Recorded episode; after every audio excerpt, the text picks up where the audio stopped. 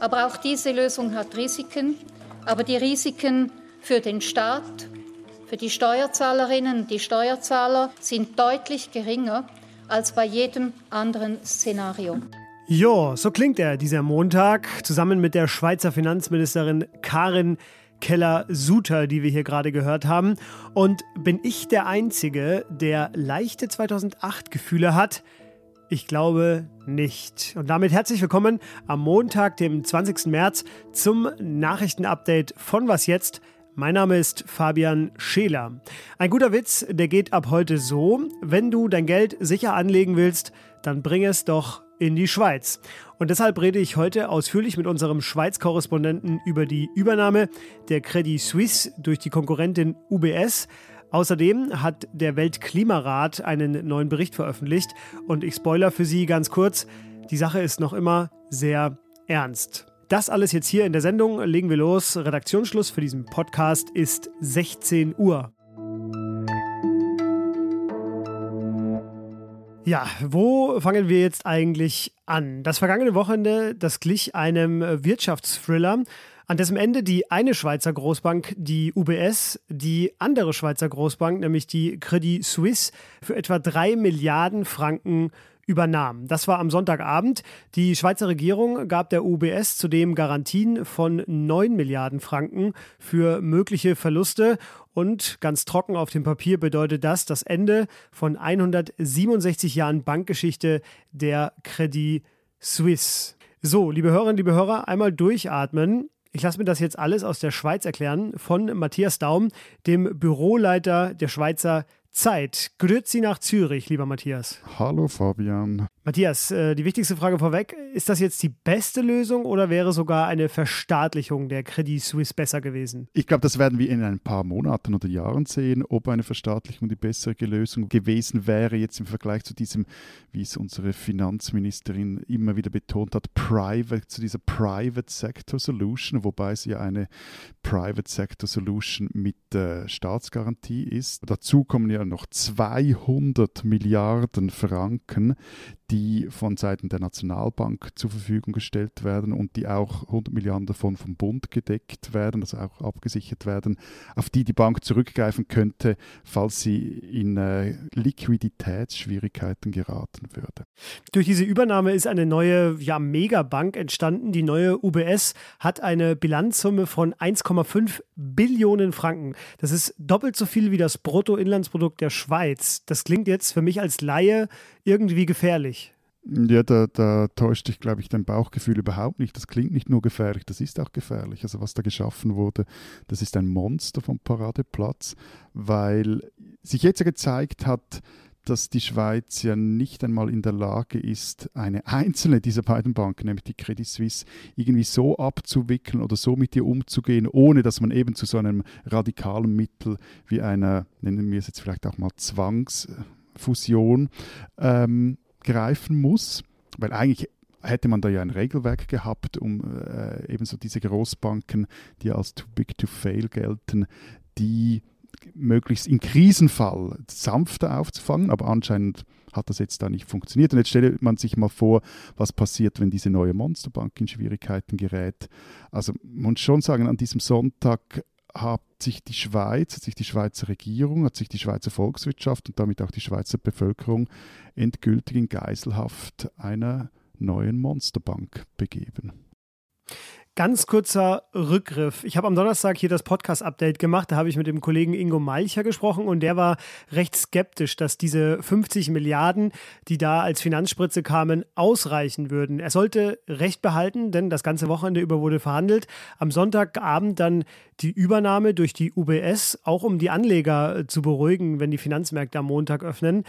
Diese Anleger waren trotzdem unruhig heute den ganzen Tag über, denn die Aktien der deutschen Banken sind zum Beispiel auch zuerst mal richtig nach unten gegangen.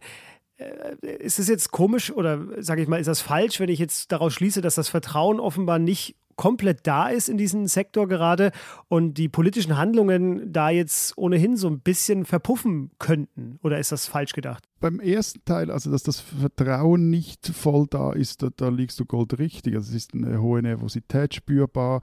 Es ist das einfach ein Fall Credit Suisse, weil die Bank, die hat ja seit Jahren schon Schlagzeilen und zwar Negativschlagzeilen gemacht. Oder haben wir es jetzt hier mit einer neuen Finanzkrise, also quasi 2008 ist zurückzutun. Von dem her, dass man da sehr nervös ist, das würde ich unterscheiden, dass die politischen Handlungen nichts nützen. Also absolut, das ist jetzt im Konjunktiv formuliert, aber absolut würde ich das nicht sagen. Allein schon, weil die Frage ist ja, was, was, soll, was soll man denn sonst tun?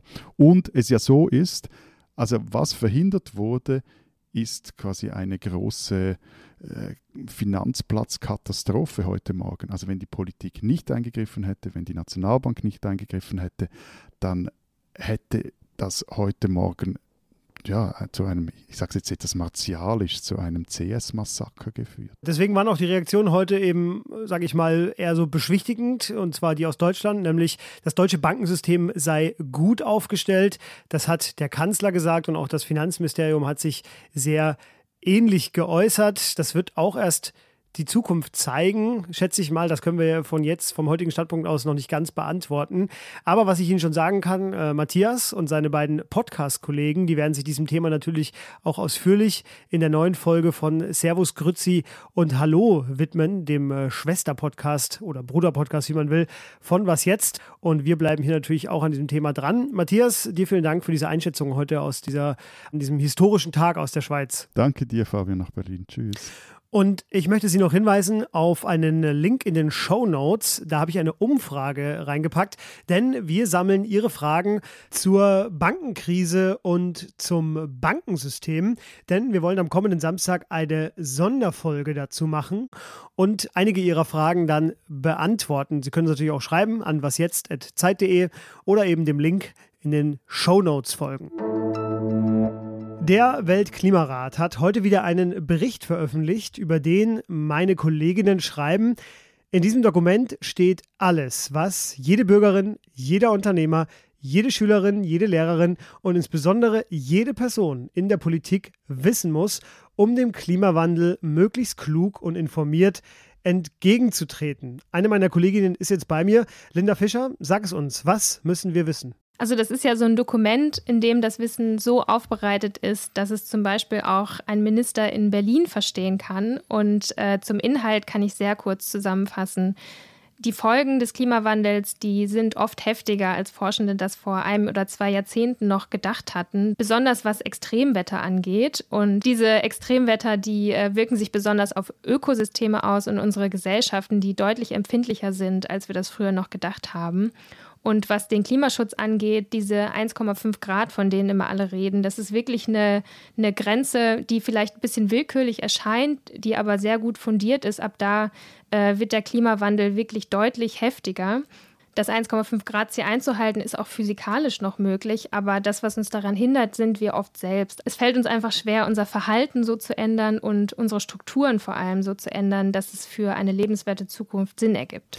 Jetzt frage ich mich jedes Mal, wenn einer dieser IPCC-Berichte erscheint, ist er denn jetzt für irgendwen verbindlich oder steht er jetzt erstmal nur so da? Nee, der steht erstmal so rum. Also der, diese Berichte sind nicht verbindlich. Es geht eher darum, dass da wichtige Fakten drin stehen und die können jedem Ministerium helfen, kluge Entscheidungen zu treffen. Das muss die Politik aber dann wirklich selber übernehmen.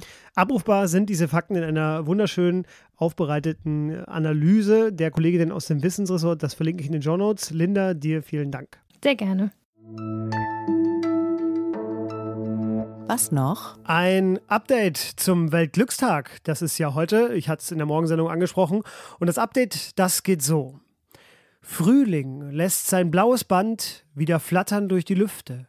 Süße, wohlbekannte Düfte streifen ahnungsvoll das Land.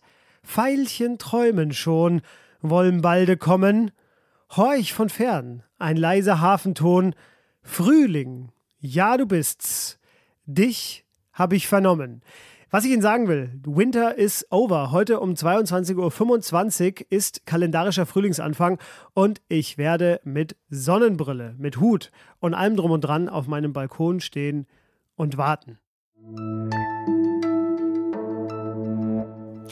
So, das war unser Montag. Was jetzt at Zeit.de für Fragen und Kritik, vor allem Fragen zum Bankensystem und zur Bankenkrise. Die nehmen wir da gerne entgegen. Am Samstag, wie gesagt, unsere Sonderfolge. Machen Sie es gut. Sie hören mich dann morgen wieder. Bis dahin. Tschüss. Und